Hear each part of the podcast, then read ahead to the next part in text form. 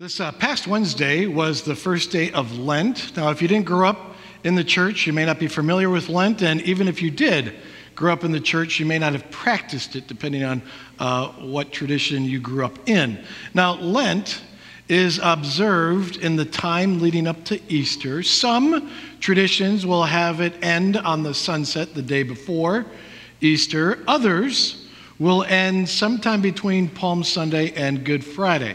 Now, the most common practice when it comes to Lent is the practice of giving something up. It could be, you know, food or drink like candy or soda or coffee or meat or alcohol. It could be something recreational like TV or music or video games. Uh, you have to give up something you enjoy. Uh, kids, you can't give up school or homework or doing the dishes. Trust me, I tried it as a kid. My parents didn't go for it, all right? Uh, Grown ups, we can't give up things like going to the gym. All right? We have the whole year to not go to the gym. You can't use that for Lent, okay? Um, now, while Lent isn't specifically mentioned in the Bible, there is a biblical basis for it. Um, after Jesus was baptized, he was led into the desert wilderness where he fasted for 40 days and nights. Well, if Jesus fasted for 40 days and nights, we should fast for 40 days and nights. Now, in Lent, you can fast from anything, it doesn't have to be food. One of our directives here at TFRC is transform lives, where we live visibly different lives because of our faith in Jesus. Giving up something for Lent is a tangible, practical way to live differently because of our faith in Jesus. We just finished a series called Stuffed, where we considered how we are stuffed with our stuff and grudges and ourselves and pleasures. And we were challenged to give up what we are stuffed with in order to make room for God to work in us. Well, that's what Lent is all about to prepare our hearts, to prepare our lives for what God wants to do in us. Scripture this morning uh, comes from Matthew chapter 4, verses 1 to 11. If you have your Bibles, go ahead and turn there. Matthew is the first book in the New Testament. You can also look it up on your phones. Um, Matthew chapter 4 begins with an account of Jesus' temptations. You can also find this account in Luke chapter 4, and this is the biblical basis for the season of Lent. Our scripture reader is Scout Irby. Scout, go and make your way on up to the podium. And as Scout does that, I'm going to invite the rest of you, if you're able to please stand and face the center of the room. We read scripture from the center of the room to remind us that scripture is to be central in our lives, and we stand because we believe this is the word of God. And so, Scout, whenever you are ready, please read from Matthew chapter 4, verses 1 to 11. Then Jesus was led by the Spirit into the wilderness to be tempted by the devil. After fasting forty days and forty nights, he was hungry. The tempter came to him and said, If you are the Son of God, tell these stones to become bread. Jesus answered, It is written, Man shall not live on bread alone, but on every word that comes from the mouth of God. Then the devil took him up to the holy city and had him stand on the highest point of the, of the temple. If you are the Son of God, he said, throw yourself down, for it is written, He will command His angels concerning you, and they will lift you up in their hands, so that you will not strike your foot against a stone. Jesus answered, It is also written, Do not put the Lord your God to the test. Again, the devil took him to a very high mountain and showed him all the kingdoms of the world and their splendor. All this I will give you, he said, if you bow down and worship me. Jesus said to him, Away from me, Satan, for it is written, Worship the Lord your God and serve him only. Then the devil left him, and the angels came and attended him. Scout, thank you very much. You may be seated.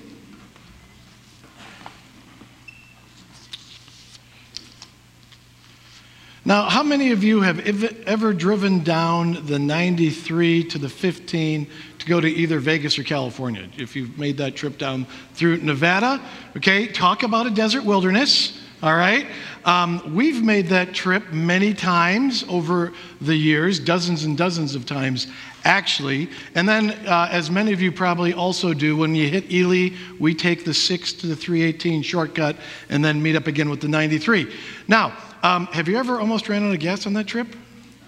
Okay, thank you, please. I don't want to be the only one, so I appreciate your honesty. There was one time we were coming back from California. And our kids were like six, four, and two. They were all pretty, pretty young. And so we took the exit off of the 15 to get on the 93. Now, today, there's a Love's gas station there. Back then, there was not a gas station there. Um, and so you had to get gas in Vegas if you wanted to fill up. Um, uh, we were driving a minivan, had just over a quarter tank of gas, and it's like 80 miles to Alamo once you get on the 93 off the 15. And I didn't want to stop for gas uh, in Vegas. And so I just said, we'll get gas in Alamo. And my wife Shannon asked, well, are you sure we have enough gas? We'll be fine. We'll be fine. Okay? So as we got closer to Alamo, the gas light comes on which made Shannon even more nervous. And I said to her, Shannon, we have at least, we got 25 miles after the gas light comes on. And as I'm saying that, we pass a sign that says Alamo, 30 miles. uh, whoops, now I'm nervous. Now I'm nervous. And so this was in the summertime, and we're in the desert, and it's super hot. It had to be at least 100 degrees. It was super hot. Well, in order to conserve gas, we had to turn off the air conditioning, and I drove 55 the whole way. Um, and what I was thinking was every mile closer that we make it to Alamo is two less miles I will have to walk. Because if we want to run out of gas, every mile I got to walk that way, I got to walk it back this way too. Um, and so I'm counting that way. Well, long story short, we made it to Alamo for gas. So that was really good because it's all desert. It's crazy. Um, and ever since then, just in case you're wondering, we stop for gas in every town on that trip. It doesn't matter how much gas we have in the tank, all right? Um, now, it would have been miserable to have to walk even one mile to Alamo. You just don't want to get stuck. When you're making that trip on 93, you do not want to get stuck. It is miserable in the desert.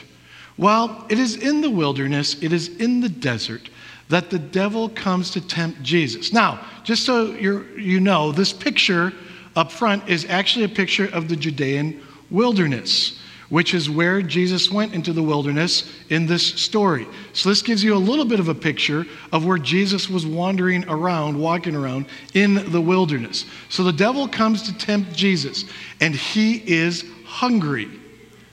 Now, we avoid being in the desert without, you know, all by ourselves when it, where it's hot.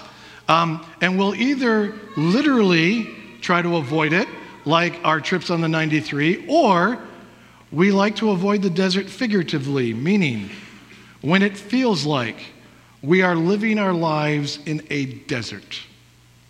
The longest desert trip in the Bible is the one the Israelites took. And their desert trip was 40 years. And they took it when they were traveling um, from the land of Egypt to the land of Israel. Um, and I've heard about that journey. So the Israelites are in Egypt in slavery and they leave Egypt. They go through the desert, takes them 40 years, and they end up in the land of Israel. And what I've heard about those three lands, is that Egypt, well, that was the land of Pharaoh. And the land of Israel, well, that was the promised land. So you have the land of Pharaoh, the promised land. The desert, well, that's God's land.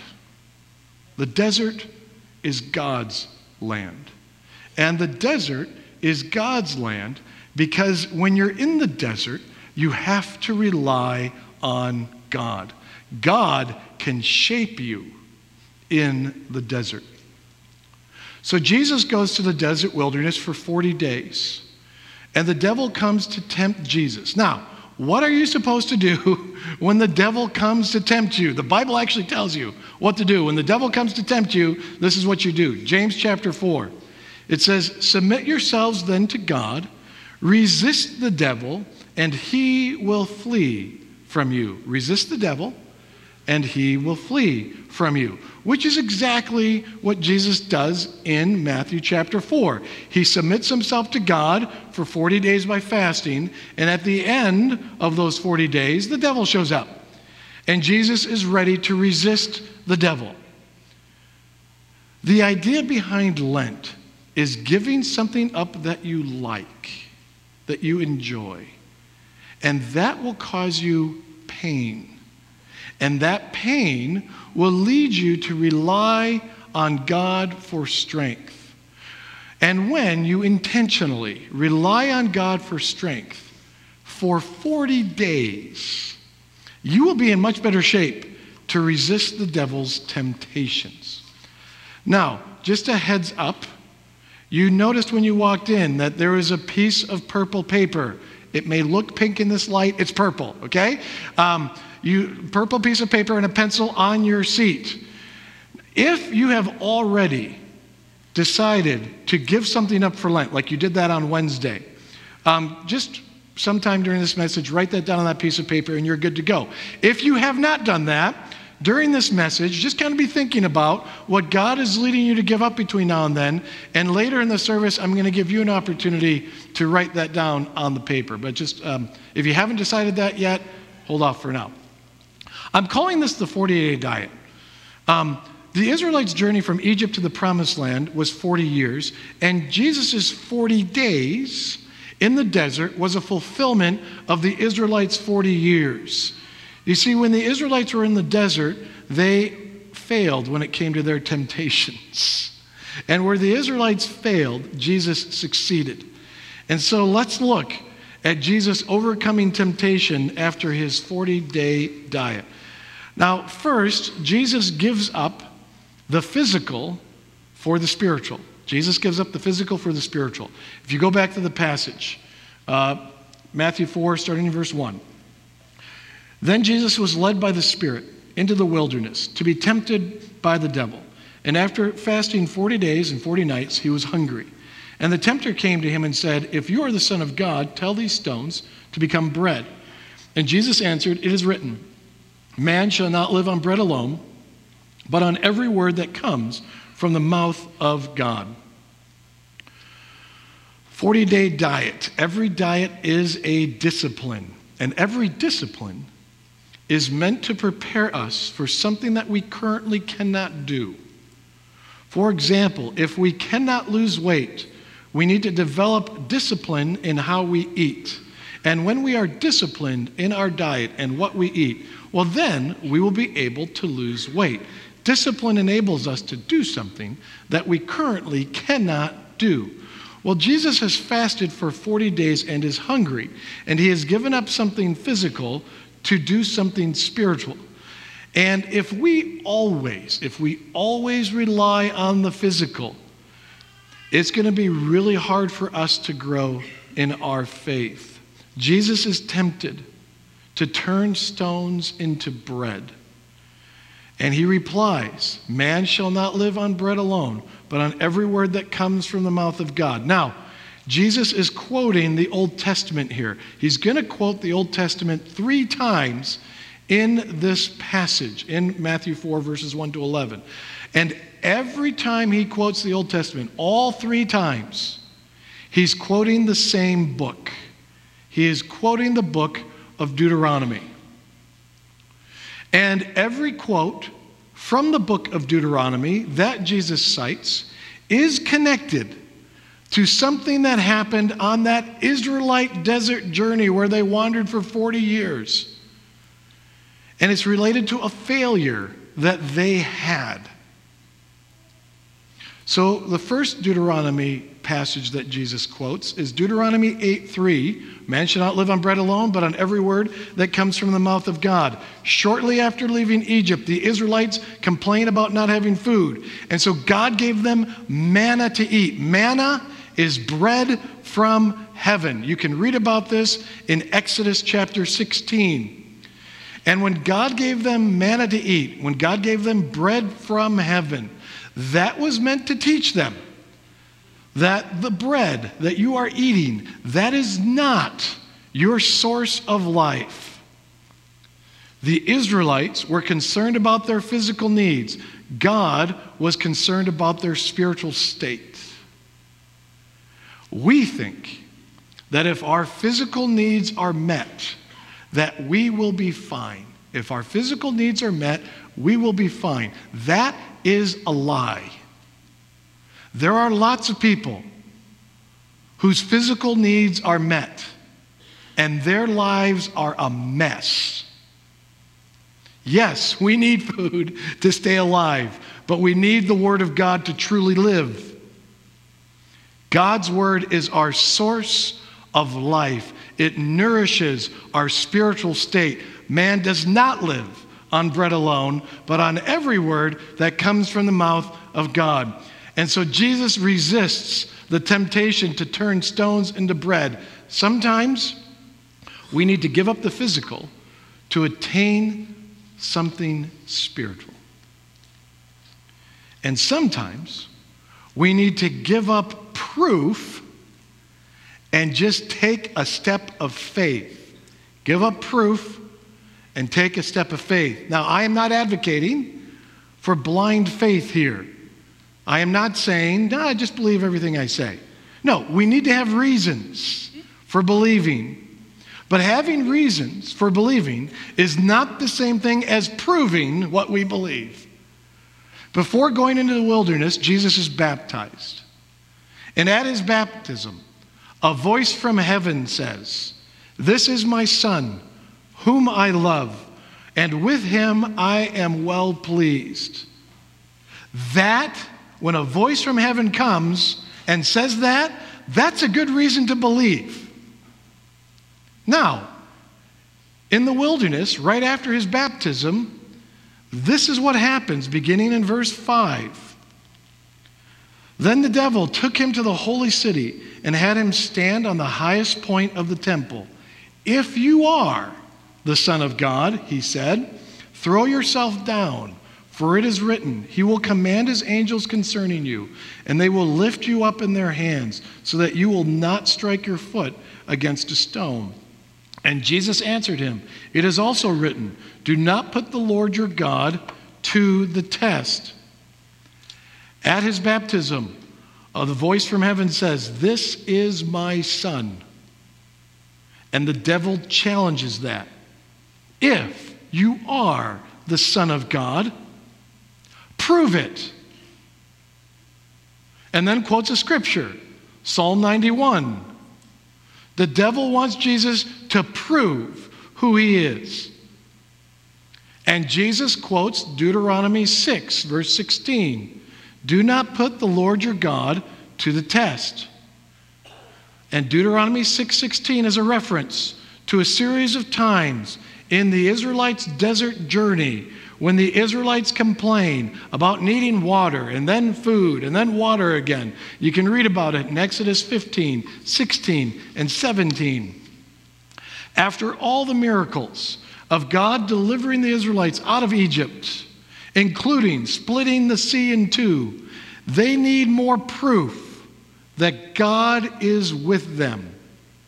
And God was teaching them that sometimes you have to take a step of faith we are an evidence based culture. We need proof. And on top of that, we are constantly feeling the need to prove ourselves. And we think that if God were just to prove himself to us over and over and over again, we would believe. That's a lie. God has revealed himself to us over and over again, and there are lots of people that don't believe.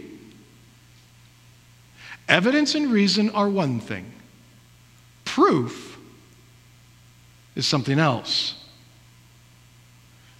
John 20 says, Then Jesus told them, this is after his resurrection, Jesus told him to Thomas, one of his disciples, Because you have seen me, you have believed. Blessed are those who have not seen and yet have believed. You know, it's called faith for a reason. Faith is what you exercise when God's presence is in question. Sometimes we need to give up our need for proof and just take a step of faith. And sometimes we need to give up power in order to submit. We need to give up power for submission. Jesus' time in the wilderness is at the beginning of his earthly ministry. And Jesus' earthly ministry will basically end with his death on the cross. That is the path to glory that the Father has for the Son. While the devil offers Jesus another option, another way. Beginning in verse 8. Again, the devil took him to a very high mountain and showed him all the kingdoms of the world and their splendor. All this I will give you, he said, if you will bow down and worship me. And Jesus said to him, Away from me, Satan, for it is written, Worship the Lord your God and serve him only. And then the devil left him, and the angels came and attended him. The devil offers Jesus glory and power without any pain. If simply Jesus worships the devil. And in Jesus' response, you can almost hear disgust in his voice Away from me, Satan! And then he quotes Deuteronomy 6, verse 13 Worship the Lord your God and serve him only. You see, when the Israelites were on their journey to the promised land in the desert at the base of Mount Sinai, Moses went up the mountain to meet with God, and God gives him the Ten Commandments. And Moses is coming back down the mountain, and he discovers that the Israelites have made a golden calf. And they're worshiping it, saying, These are the gods who led us out of Egypt. You can read about that in Exodus chapter 32. You see, Moses was a long time in coming back down the mountain. And the people were getting worried and they were getting scared, and it was just getting too hard to wait any longer for Moses to come back. This God who rescued them was just too hard and sometimes too scary to follow. So they wanted other gods to follow, ones that they could follow on their own terms. Following Jesus is not an easy path. It is not the path of riches and leisure. It is the path of service, sacrifice, and suffering. Jesus said in Luke 22, the kings of the Gentiles lord it over them, and those who exercise authority over them call themselves benefactors. But you are not like that. Instead, the greatest among you should be like the youngest, and the one who rules like the one who serves. Sometimes we just have to give up power in order to submit and serve. Lent is a time when we follow Jesus into the desert. And we do our own fasting by giving something up for 40 days. We give up something physical, we take steps of faith, and we submit. We submit what we want to seek what God wants from us and for us. And we do all of this to prepare our hearts for what God wants to do. Now, Lent leads up to Easter. Easter is Resurrection Sunday.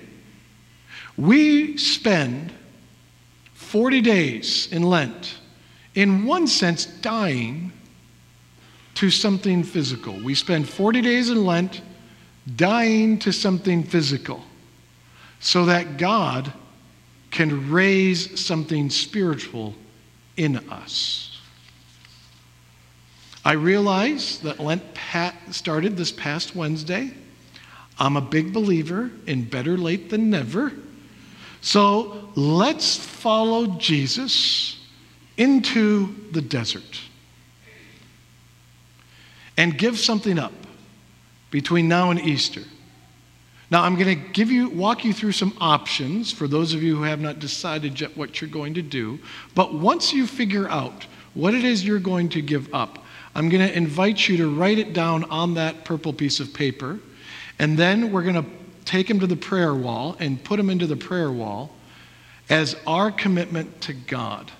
Now, for those of you who haven't decided what to do yet, let's just, I'm going to walk you through our stuffed series and give up something from one of those four weeks when we went through the four different areas of what things we are stuffed with.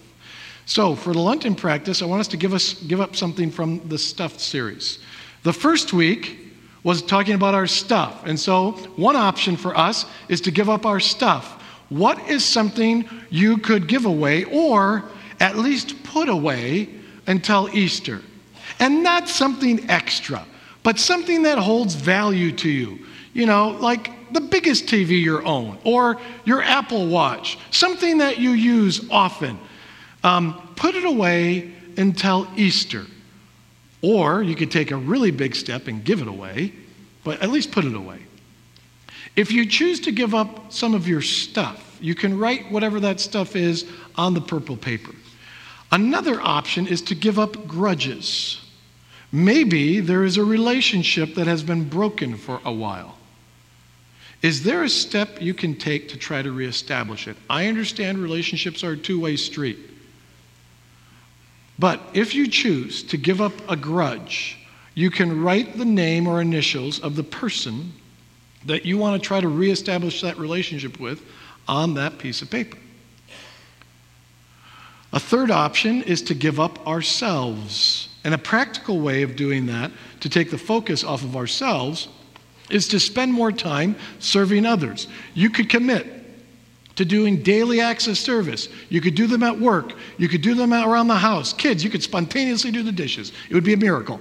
Um, if you choose to give up a little bit of yourself um, and you want to do daily acts of service, write maybe what the particular daily act is or just the generic daily acts of service on your paper. The fourth category is to give up pleasure. And this is probably the most common traditional act of Lent, but it's popular for a reason. Because when you give up something you like, when you give up something you like, it's going to hurt. Which then is meant to turn your focus off of the pleasure and onto God and His presence. So if you choose to give up a pleasure, right? Whatever pleasure that might be for you, it could be something you eat, something you drink, an activity you do. Now, in a minute, I'm going to pray.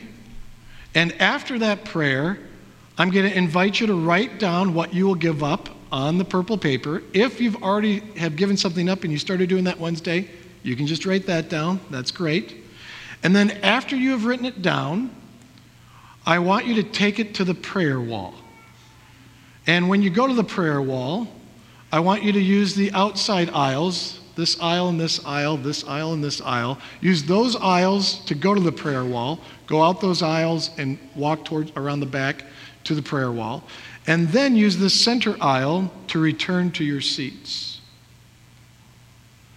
Now, we're using purple paper because purple represents pain and suffering.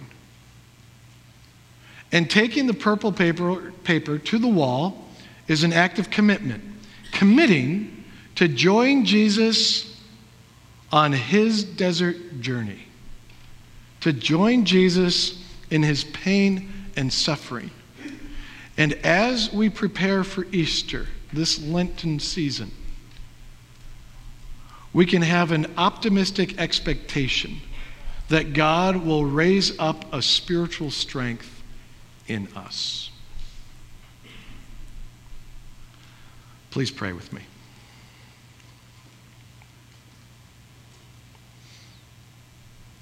And Lord, we do thank you for um, Jesus, for um, his servant's heart.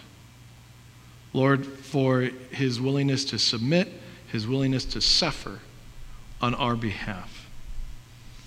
And Lord, I would ask that your spirit would work in our hearts to identify something that for the next 40 days we can give up as a way of joining our Savior on his desert journey. And Lord, I would ask that whatever form that takes for us, that you would honor that and that your Spirit would strengthen our faith in you. Lord, we thank you, and it's in the name of our Lord and Savior Jesus we pray. Amen. It was in the desert that God instructed Moses and said, When Aaron and his sons bless my people, this is how you are to bless them. May the Lord bless you and keep you. And may the Lord make his face shine on you and be gracious to you. And may the Lord turn his face towards you and give you peace. Amen.